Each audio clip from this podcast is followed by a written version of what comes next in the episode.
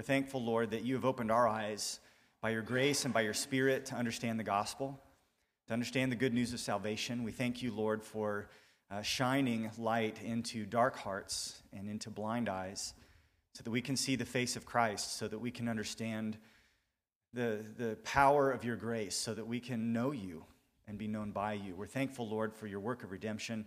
And as you call us now to share that good news with others, I pray that you would equip us today, give us a clear understanding of the gospel, and um, prepare us so that we can be faithful servants of you, ambassadors for Christ, who represent you and who proclaim the good news to those who are still in darkness, those who still need to hear. So, Lord, be with us this morning, and I pray that this time of instruction would strengthen this church so that we can faithfully discharge the mission you've given us. Amen. So the last several weeks, we've been um, embarking on a, a new course topic uh, on evangelism. We've sought to define what evangelism itself is. What is evangelism? Um, and, and why should we evangelize? Um, but before we go any further, we really need to take time talking about the gospel, the message itself. So I mentioned, I think, in the first week that Stephen and myself and Dan Rudman will be teaching through this class. So Dan's going to come teach today. Dan's been a member of our church for, I think, at least a year now, close to a year. He's been attending for several years.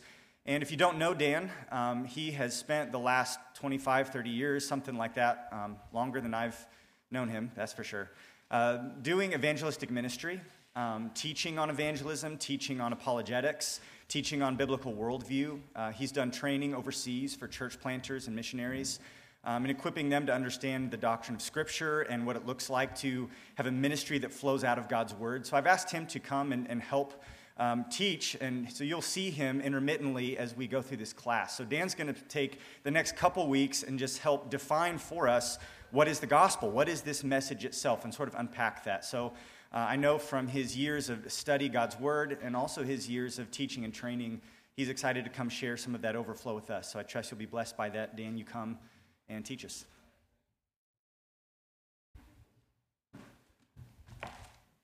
All right.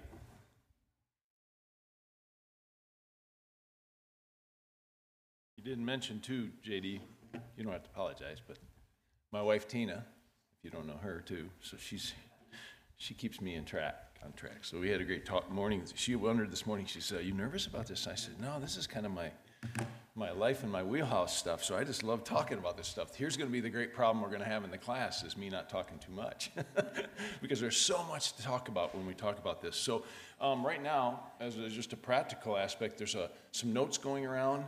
And I, I didn't know how many people would be here a few weeks ago. I mean, there was maybe close to one hundred. So I made fifty copies. So I was thinking one per family unit sort of thing for now. And if we need more, we can. Um, I'll be uh, reflecting on this this morning, but my intention right now is you don't even need to look at that right now unless you want to. But um, uh, I want you to take that with you because this is what we're really going to unpack over the next two or three weeks, maybe four weeks. And, uh, and it starts with this whole title, Thinking Through the Gospel. And we're going to look at some uh, number of scriptures together to think through this as we think this word gospel. And of course, my guess is m- many of you know this word gospel isn't a normal word we use every day. I mean, we as Christians do, but the culture doesn't. And it simply means amazing news, good news. There's something people need to know. And so this morning, let's let's just think through this together. I want to think through some scriptures with you that might be familiar. We can look at them here.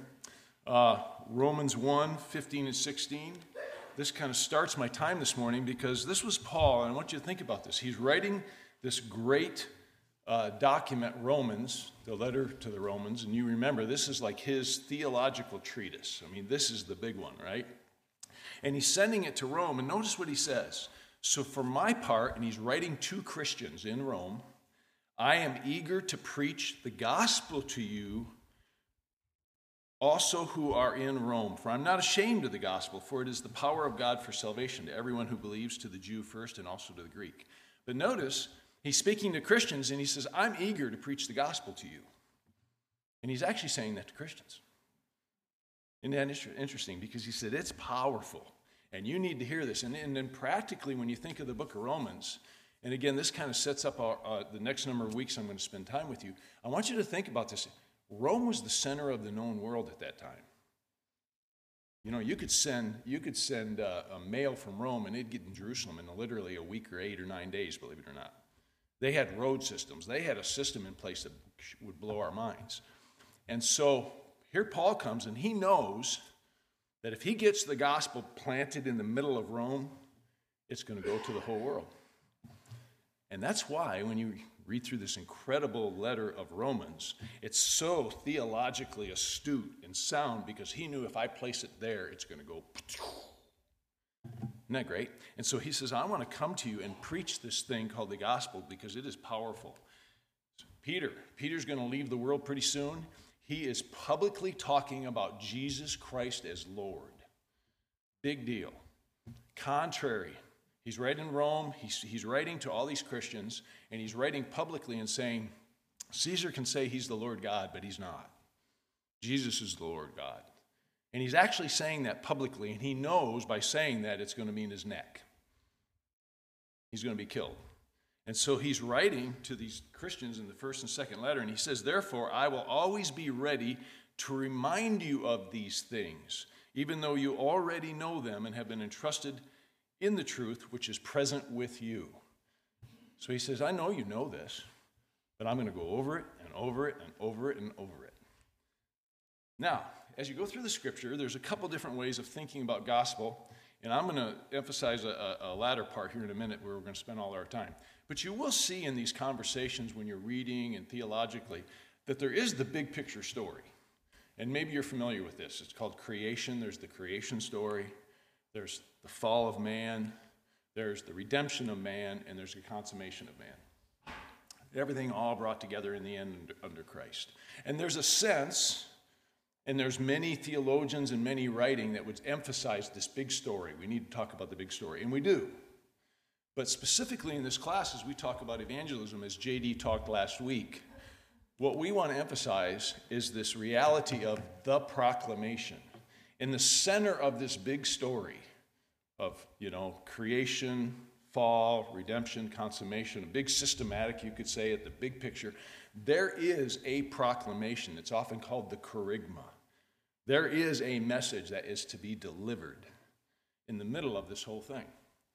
And Romans ten fourteen, again, you guys are familiar with probably a lot of these passages. How then are they to call to him in whom they have not believed? And how are they to believe in him who they have not heard? And how are they to hear without a preacher? And that actual Greek word there is heralder, one who heralds, one who, even the imagery is somebody standing on a street corner and heralding. You know, they would send messengers out. You know, they didn't have notes like this. They would stand on a corner and say, hear ye, hear ye. And they would make these announcements. That's what he's saying. This is, this is a message to be proclaimed, to be heralded. Mark sixteen fifteen, and he said to them, go into all the world and preach. The root word of that preach is kerygma. Go herald the gospel to all creation.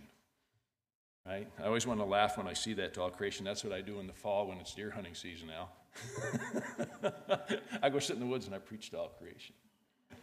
No, he's saying, go herald this. Go proclaim this to the whole world. And the next thing I want you to think about this morning with me is this idea of the knowledge from God. Yeah, we have to understand this is knowledge from God. And this is, I don't know, I, I probably won't spend a lot of time this morning, but I thought, when, as I was going through my notes and, and setting up our time this morning, uh, I was telling J D earlier, this couldn't go longer, because you could spend, you could do a whole lesson, I mean, weeks of lessons on this idea of knowledge. Um, it's the big issue of our culture. So let me give you an example real quick of why, why I want to take a few minutes and hit this this morning. So I heard the stories told one time. I didn't see the episode, but it was an Oprah episode. And on Oprah, they were talking, and she was talking about God. And somebody in the audience raised the question and said, but Oprah, I don't believe in God. And she said, well, you believe in love, don't you? And that woman was like, yeah, I believe in love. She says, well, that's God for you then. That's God for you.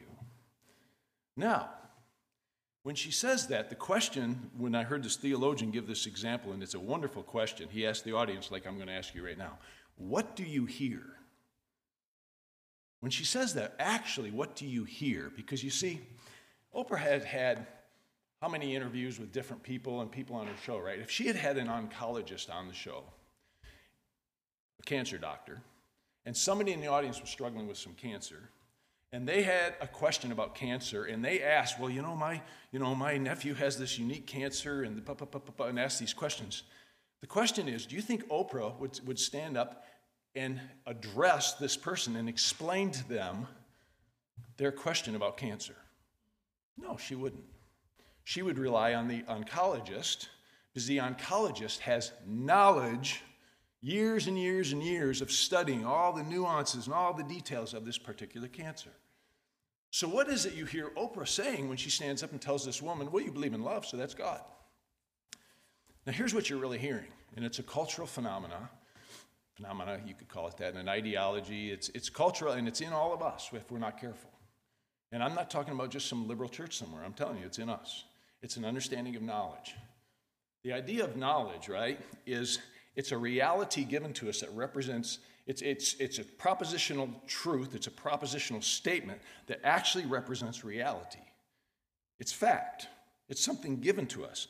What Oprah is doing when she's commenting on God is she doesn't think, when we think in theological terms, that there's real knowledge. Because if it was cancer or my wife doing her, I was giving that example to my wife, and her doing her flowers, and she has to trim up all these dahlia bulbs a certain way, you can't just put a bunch of people in the room and say, well, what do you think, and what do you think, and what do you think, and what do you think? And I've been, you know, in Christian ministry actually thirty-five years now, J D, and I've sat in numerous settings where Christians will go, well, I think this, and I think this, and I think this about a Bible verse. And I want to say, no, I understand what you're doing. You're trying to understand this thing. But there's real knowledge here on the table. And it can't be, what's two plus two? It can't be five and seven and three and four and, well, we'll just take an average of it. No, two plus two is four. And so what God has given us in his word, folks, is knowledge. And this gospel is actual knowledge that comes from the heavenlies and has been given to us. And it's not up for grabs. It's not opinion. It's not my idea. Thank you. But isn't that, isn't that something? We need to, we need to get gripped with that. And then, this is that sort of stuff that I get all kind of emotional about because I didn't attain this knowledge. It was given to me. My eyes were open to it one day, forty years ago, sitting in a university, reading the Bible and going, this is true. Now, there's all sorts of reason behind it. There's all sorts of facts behind it. There's all sorts of historic prophecies behind it. There's all sorts of stuff. But at the end of the day, knowledge was brought to me. And we have to understand as we're thinking about this gospel, this is what has happened. First Corinthians one twenty-one, for since in the wisdom of God, the world through its wisdom did not come to know God, God was pleased through the foolishness of the message preached to save those who believe. Think of that. We go preach this message, and God does something with it. It's way beyond me. Romans sixteen twenty-five. Catch this one. I love this one. Now to him who is able to establish you according to, look what he says, to my gospel and the preaching of Jesus Christ, according to the revelation of the mystery which has been kept secret for long ages past. Now think about this. Have you ever stopped to think that when you are speaking the gospel to people, you're not selling them T Vs or cars, or you are literally speaking the very words of Jesus Christ? My Lord and God who created me gave me a message and said, go tell people. It's the message of God, and it's been given to every one of you in this room that knows Christ. That should just, can we start worshiping now? And you spoke about that last week, right? That's why evangelism is worship, y'all. Like, I didn't come up with this. None of us came up with this. It was delivered to us. It was given to us. Look at another passage, one of my favorites when I think about the work of evangelism as a whole. But thanks to be to God who always leads us in triumph in Christ. Always. Always. You cannot um, fail in this thing, except for fail to do it.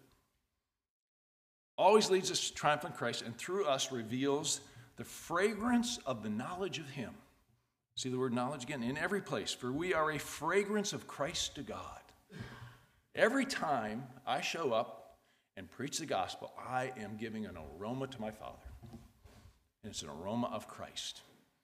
Among those who are being saved and among those who are perishing. Isn't that something? To the one, it's an aroma from death to death. To the other, an aroma from life to life. And look at, he says, who is adequate for these things? Like, I can't even sort that out. I just know that when I preach, it may be like Noah, and I'll preach for a hundred years, and hopefully a few of my family members will listen, and everybody else will reject it. Not my business. I can grieve. I can work through it. I, I, God knows all that. He sent me, you know, he's going to make us fishers of men. But the reality at the end of the day is it is a sweet aroma of Christ to God, whether people accept it or they don't accept it. For a lot of people, we're calling judgment down. That gospel is actually bringing judgment to people. People are going to stand before God, and I don't think it's this simple. And he's going to, they're going to go, well, we didn't know. Yeah, you did. Mike told you. Mike told you, right? Lori told you. Lori tried to tell you this. You were unwilling to listen. Yeah.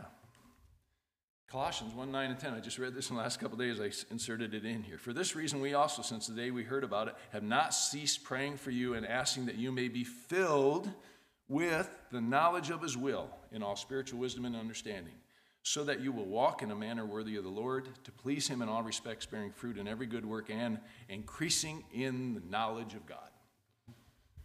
It's not man's knowledge, y'all. I mean, like, God brought this to us, right? So as we get into this gospel, um, I wanted that as all introduction. As we start, you know, I'm going to kind of dive into a, these sheets I've given to you now and say, let's really think fully through the gospel. Now, in weeks to come, we will say, and if you were with me, I've literally been through a drive-through. I remember the day, drive-through Burger King, gal had a cross on her chest or on her neck, nobody behind me, nobody in front of me. In about ninety seconds, I shared the gospel with her. I've stood in lines here in town and shared the gospel with people checking me out. Oh, do you ever think about that? I write checks. People don't write checks anymore. That's just us old people that write checks. Yeah, yeah, yeah, you know. Say, but you know, as you get older, you start thinking of life and death. You ever think about life and death? Yeah, I think about it all the time, but they tell me I'm not supposed to talk about it. I said, really?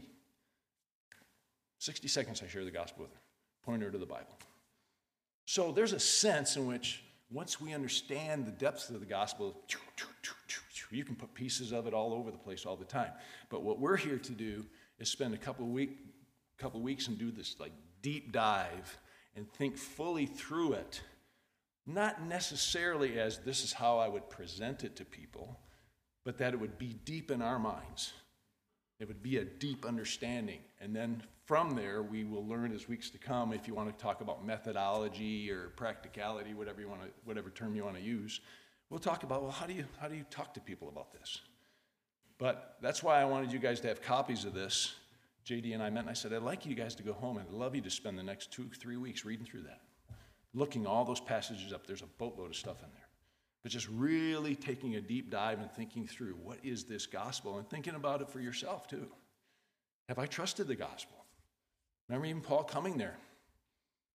One of the early things I learned years ago in ministry, I was involved in evangelistic ministry and we do training in churches. And just hundreds of people coming to learn how to share their faith and different things. And, one, and the older men that were training me, and I was just in my late twenties, They, they would always say, never assume, never assume, never assume. We've been in our conferences where we're training in evangelism, and we've seen pastors come to faith in Christ. John Wesley was like that. He was here in the States. If you guys know the story of Wesley, he was here as a missionary down in Georgia to the Indians, natives, and uh, came from the Church of England, and it was on the way back on the ship, and they were in these huge storms, and a lot of people were panicking, but there were these groups of Christians that were just praying and singing hymns and not panicking. It was the Moravians. And he says, they have something that I don't have. And he went to them, and they led him to Christ. And he was already here in the States as a missionary for the church. So even as I come with you all this morning, never assume, never assume, never assume. I want you to hear the gospel. I want it to thrill your soul. So let's jump in, and we'll see how far we can go. We got another twenty-five or twenty minutes. And so to beginning with, if we're going to think this through, we start with the reality of God, the personal, infinite God is the absolute foundation. He is the perfectly just and loving creator. You know, everybody, and we'll get more, maybe more of this in weeks to come when we talk about apologetics, but whether people think it through or not, everything you believe today, everything anybody in the city believes, it doesn't matter what it is, mathematic fact, something about a relationship, any thought they have has a prior thought to that thought.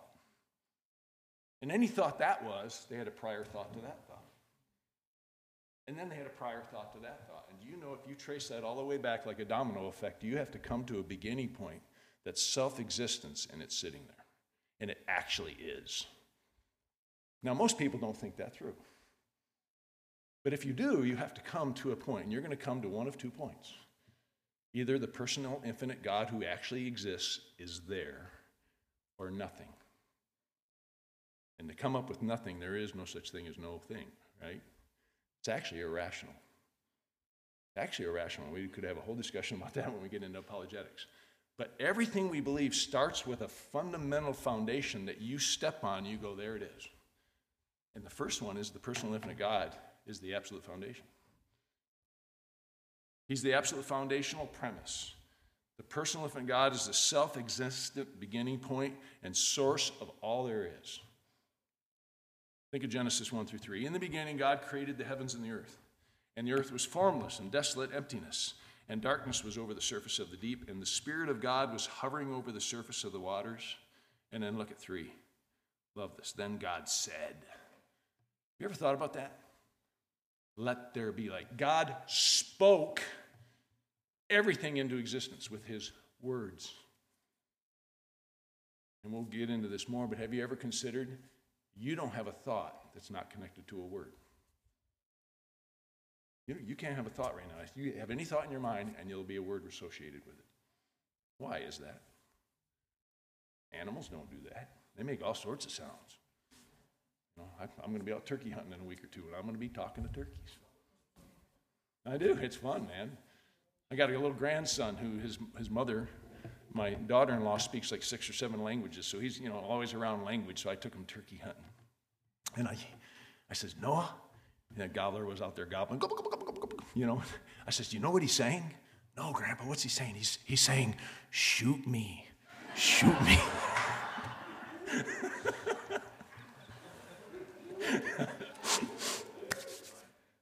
Think of words. Words. God created words. And this is a huge discussion. Do you know people in our culture today, this, this plays itself all the way out into your, your public political life.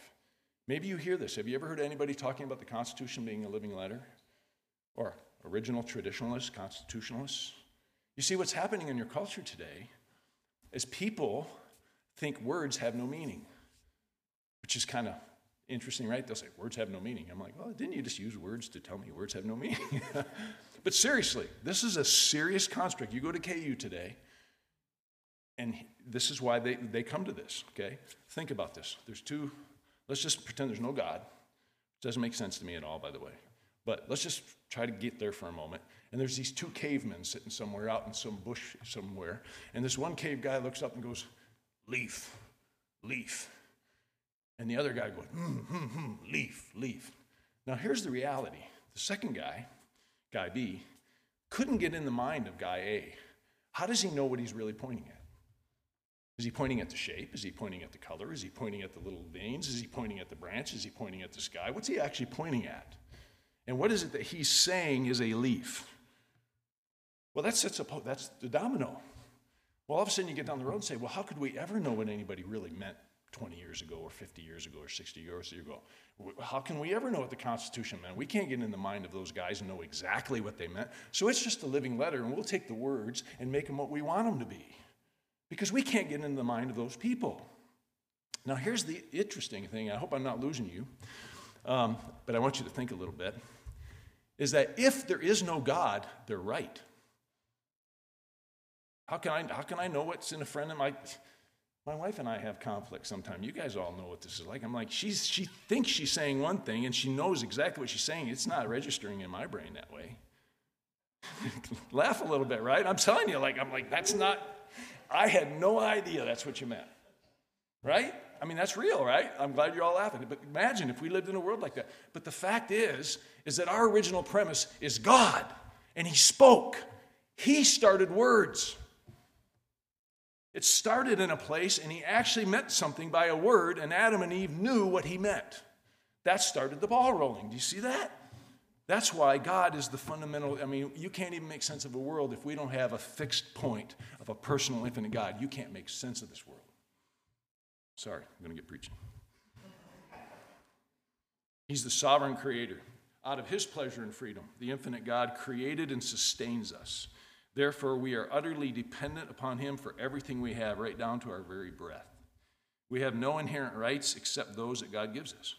God is known as holy, which means he is completely set aside and other. Nothing can compare with him.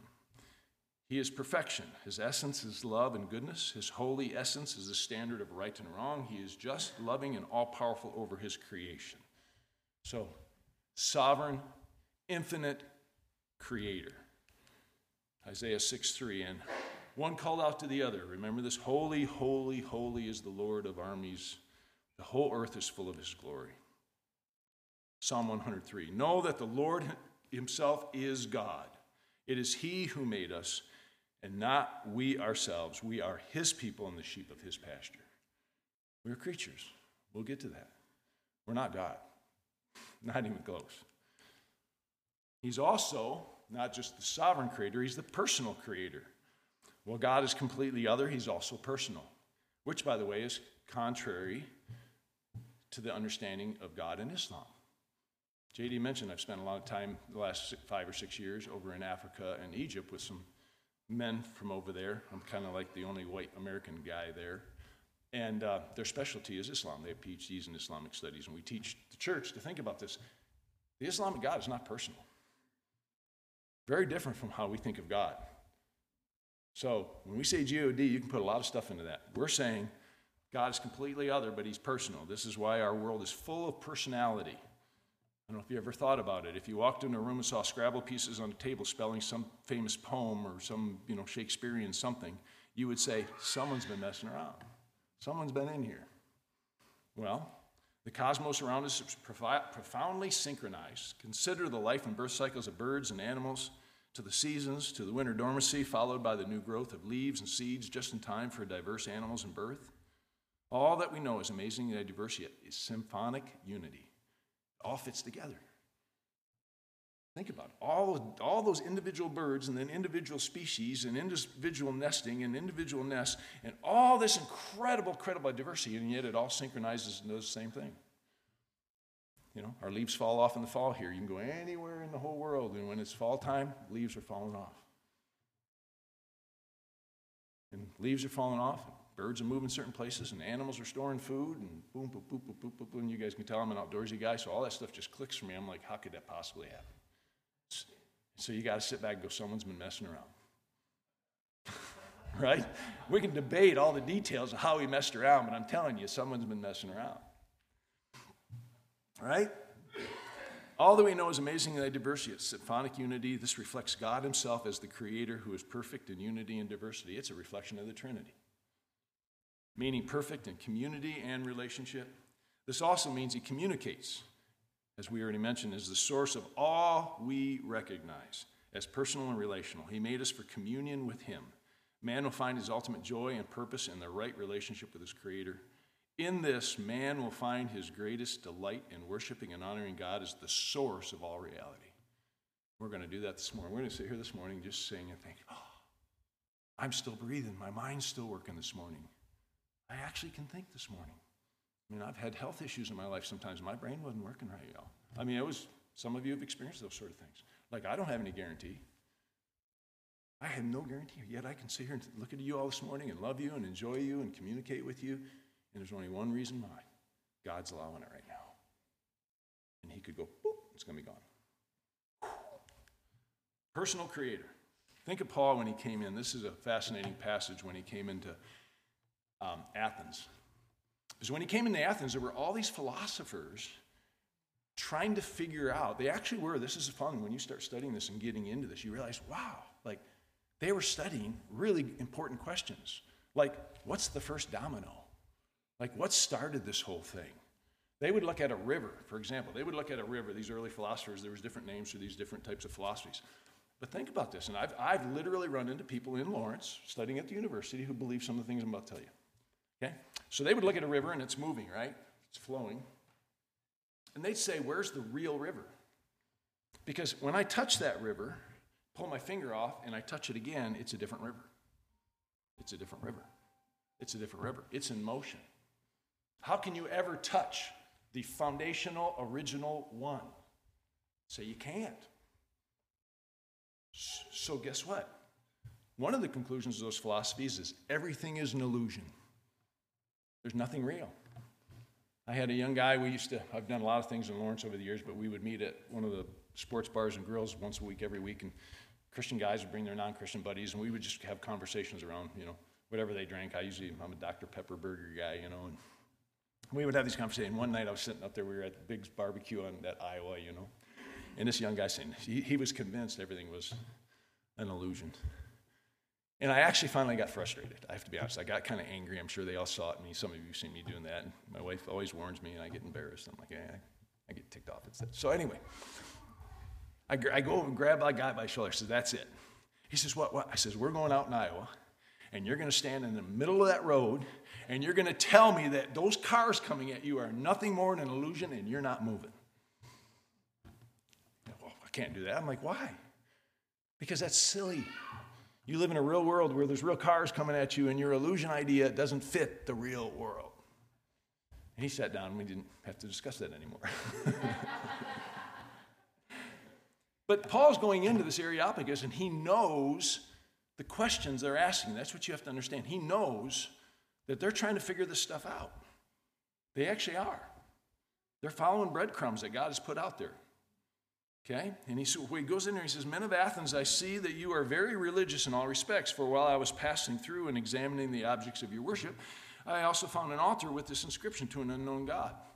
Now, part of the reason they did that is they believed that there could be multi- multiplicity of gods. They were po- very polytheistic, okay? Well, they were worried they might not represent one of the gods well enough. So if that God happened to show up, they go, oh, no, we got one for you. That was, that was part of their thinking. So therefore, what you worship in ignorance, this I proclaim to you. The God who made the world and everything that is in it, since he is Lord of heaven and earth, does not dwell in temples made by hands, nor is he served by human hands as though he needed anything, since he himself gives to all people life and breath and all things. What have we been talking about this morning already, right? And he made from one man every nation of mankind to live on all the face of the earth, having determined their appointed times and the boundaries of their habitation, that they would seek God, if perhaps they might feel around for him and find him, though he's not far from each one of us. For in him we live and move and exist. Some of your versions will say, in him, right? We live and move and have our being. Now, see, that's the philosophical question they're asking. Where did this animation, where did humanity come from? It's in this flow. Is it an illusion? Where does it come from? He's, ah, here it, here's your answer. In him we live and move and exist, as even some of your own poets have said, or their thinkers, for we also are his descendants. Therefore, since we are the descendants of God, we ought not to think that the divine nature is like gold or silver or stone, an image formed by human skill and thought. So having overlooked the times of ignorance, God is now, here we go, proclaiming to you. Goes right into preaching. Mankind, that all people everywhere are to repent, turn from their sin, because he has set a day in which he will judge the world in righteousness through a man whom he has appointed, having furnished proof to all people by raising him from the dead. You see what he did? He started where they were at, the questions they were asking. He navigated that whole water, and he took them right to, here's the Creator. Here's the gospel. Isn't that awesome? That's fun stuff. All right, the main point, God has an absolute claim on our lives as our personal infinite creator. Even this rightful claim is expressed through the perfect love. We were created to reflect and enjoy him. So you have this question, since God's wonderful character, his right as creator, his blessing, his warnings are all designed to remind us of his loving ownership of us, why don't we love him in return? Why do we choose to ignore the fact that we are dependent on him and choose to live the way we want? So what I just went through, you could say, was point one of the gospel. It's God. Who is God? You start with the Creator. You start with who he is. Who is God? And you can imagine there's all sorts of theology behind that. Omniscient, omnipresent, omnipotent. You know, all, you start with God. People need to know who God is. And it's not just three letters G O D. It's what you put into it. Is you could go through our culture and talk about God, and you're going to find all sorts of definitions and ideas about God. Seriously, people use God all the time, but they mean something very different. And so the gospel, the good news, starts with a proclamation of who is God. Got it? Good? Read you and read your Bible, right? I could say read these verses, but just read your Bible. Okay, secondly, we'll see what we can get through here. Second thing is we have to think about man, divinely created with dignity. We are amazing, amazing creatures. We are creatures, but we're amazing. Yet broken, the sinful creature. Divinely created good. Man was created in God's image. You guys remember this. Then God said, let us make mankind in our image according to our likeness, and let them rule over the fish of the sea and over the birds of the sky and over the livestock and over all the earth and over every crawling thing that crawls on the earth. So God created man in his own image. In the image of God, he created him. Male and female, he created them. And you remember what he said? It is very good. Right? Everything else was pretty good. We're, I wish I would have put it on here. He, we are very good. Remember that. Of all people who should have a high view of humanity, it should be Christians. Really. You could even use the word humanist. As soon as you put an ist on it or an ism, it turns into an ideology and study. But truly, as a humanist, a person who highly appraises the high view of human beings, it should be Christians. The worst people. You know, I had an experience with somebody this last week, literally at my house drunk, screaming at me, cussing at me. He was created in the image of God. I can be pretty upset at, at him, but you're almost talking to God himself, just a little bit lower than the angels, right? Even in his sin, even depraved, even who he was, it's like, we should have a huge high view of humanity, high view of life. Could go down that road, but we, of all people, we should understand that. What does this mean? Well, it certainly can mean much more, but it can't mean less than man is personal. That is, he is self-reflective, conscious, self-determined. He is free to act. Man is not programmed. Man is not, pro- he's not a program machine. Now, he's limited, right? Man is finite, okay? Yes, man is free. He's not programmed, but he's finite. Not ultimately free like God. He's not autonomous or free. That is, man has a will to control, rise above. Well, I say here, yet in part transcends. Self-transcendent. It means you can rise above. That is, man has a will to control, rise above his character, and even to some degree his own environment. Example, someone cuts off, cuts me off in traffic. Do I have to curse? Do I have to forgive? I may or may not. Do I have to smile? I may or may not. Now, this is really a, a big thing. This has been coming up in our college students. A number of our college students have asked this, some of these similar questions the last few weeks. The real me, follow through with me here.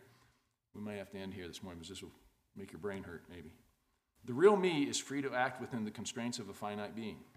As finite, I have limited freedom, but I also am not a machine. I do not simply respond as a doorbell responds to a pushed button. The real me is beyond my body, which is another issue that's going on in our culture, and the college students have been bringing this up. The real me is beyond my body. You could amputate my lower extremities, and I'm still me.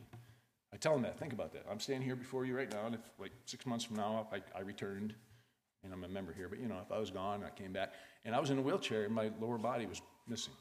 Terrible accident. This awful thing happened. Am I half a Dan? Or am I, say, am I, am I the same Dan that was here before? Who am I? I'm more than my body. I'm more than my body. When I say my hand hurts, think about this. We talk this way every day. Again, your words reveal this. When I say my hand hurts, I have a headache. Who is the my in that sentence? You ever thought about it? I have a headache. I, Dan, happen to have a body and happen to have a head. My head's hurting today. But I'm talking as though my body is different than me. We do this every day. Some of us, you know, Al Nagin and I have been friends for twenty-five years, and we're watching each other get older. Our bodies are changing. We're the same guys we were fundamentally.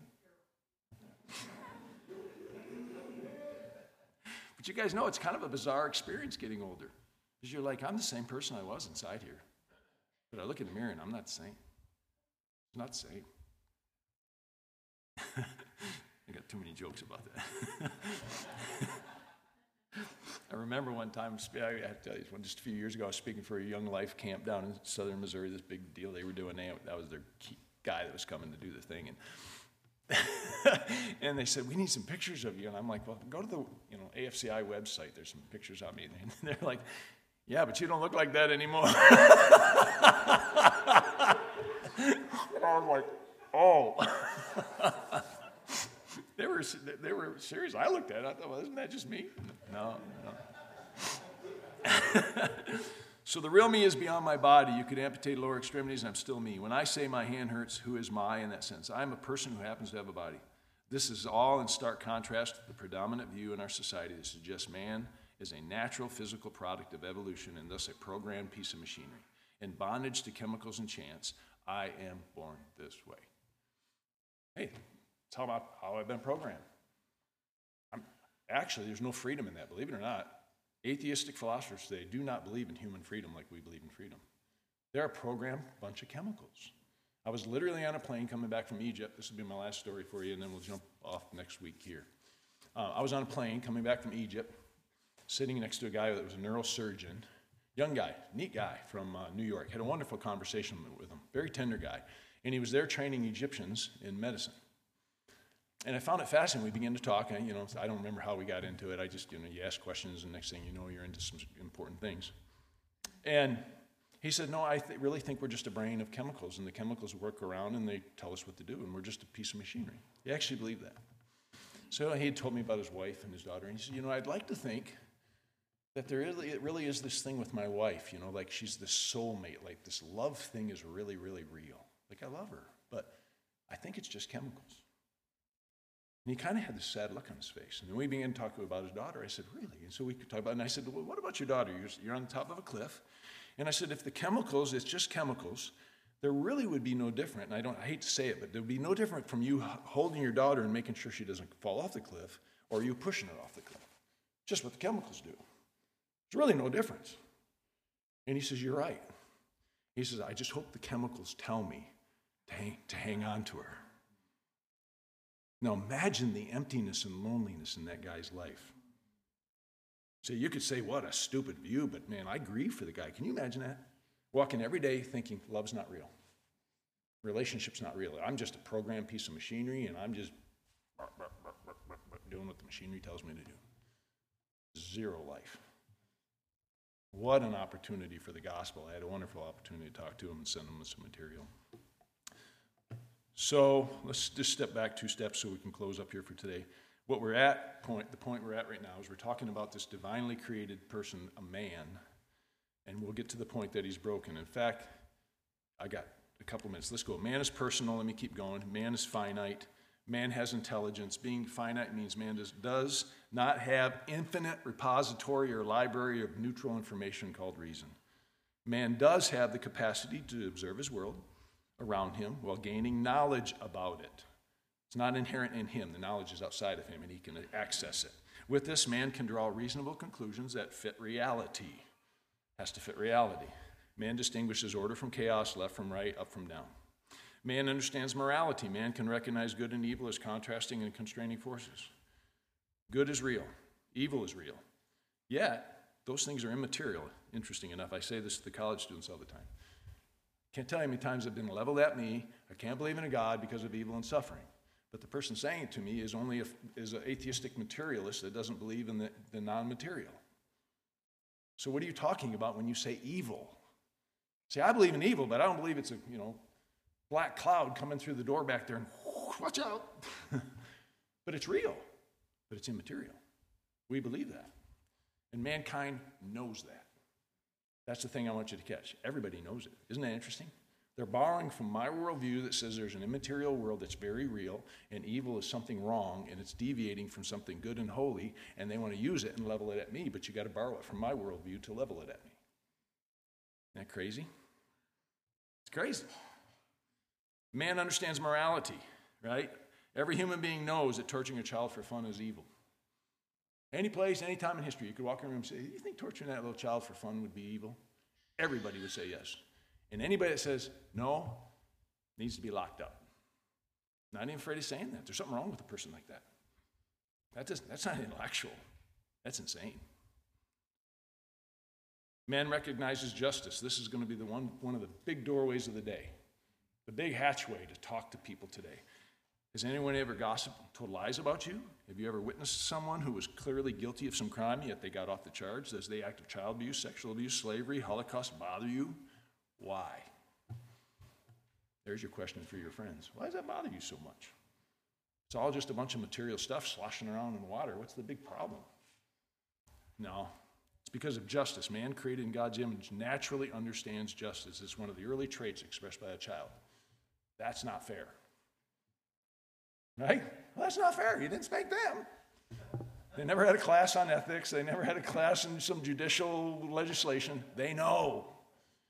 People know justice because we were made in God's image. Man is social.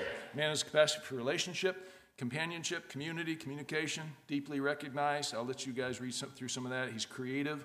He can imagine new things and even reshape, fabricate new things from other previous things. Okay?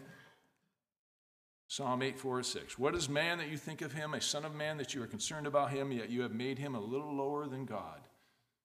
Just a little lower than God. And you crown him with glory and majesty. You have him rule over the works of your hands. You have put everything under his feet. Yeah, we'll come back next week. Let's stop right there. What a wonderful thing to think about. God, man is an amazing, created being. And next week, you know where we're going to go. There's something really wrong. Something we need to fix. Let me pray for us. Lord, thanks a lot. Look forward to worship here in about fifteen minutes. Thank you for this wonderful worship we get to do when we look at your word and look what you've done in this room to open our eyes and minds and hearts to the reality of you and the gospel. It's stunning, Lord. We thank you in Jesus' name. Amen.